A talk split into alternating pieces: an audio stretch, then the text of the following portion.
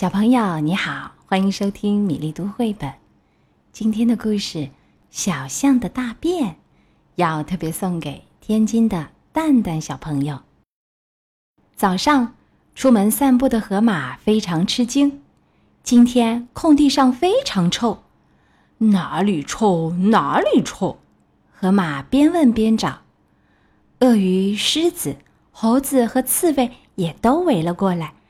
哪里臭哪里臭，大家正找着，吧嗒吧嗒，只见几个大便落在了空地的中央。哇塞，这么大，河马说。是谁的大便呀？鳄鱼问。是大象的吧？狮子说。真大呀，猴子说。说不定是天空的大便哟，刺猬说。天空不会拉大便的，河马笑着说。不过有时候会拉小便，鳄鱼说。也许有时会拉大便，猴子说。也许是吧，大家点头说。于是他们一起站在空地上往天上看。对不起对不起，是我的大便，小象急冲冲地跑来，我马上打扫干净。小象开始用鼻子吸沙掩埋大便。等一下，猴子说，我也想拉这么大的粪便。我也想我也想，大家一个接一个地说。然后他们问小象，你怎么会拉出这么大的粪便？那是因为我吃得多呀，小象说。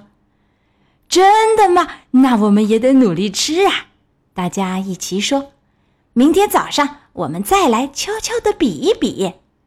这下可热闹了，河马、鳄鱼、狮子、刺猬还有猴子回到家就不停地吃，数给小象那还得了。吃啊吃啊，每个人的肚子都吃得胀鼓鼓的。第二天早上，大家在空地中央集合，1、2、3，最后还是小象拉的大便个头最大。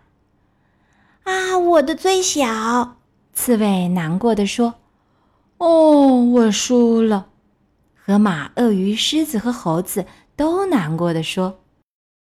是吧，还是我的最大，小象骄傲地扬起了鼻子。这时妈妈和爸爸们赶来了，说，你们干了什么呀？空地上这么臭，打扫干净，赶快打扫，今天就打扫。大家吓得跳了起来，慌忙开始打扫。那么这次谁是第一呢？得第一的是粪便最小的刺猬。今天的故事，小象的大便讲完了，希望蛋蛋小朋友喜欢这个故事。接下来我们读一首清朝袁枚的《所见》。牧童骑黄牛，歌声振林樾，意欲捕鸣蝉，忽然闭口立。这首诗描绘了孩子们简单的快乐，歌声那种清亮也是一种清凉，捕蝉对孩子来说就是全世界了，那一刻就是最快乐的事情。今天的故事和诗歌就到这里，小朋友有喜欢的绘本故事、诗歌，欢迎在微信公众号米粒读绘本留言点播。小朋友，再会。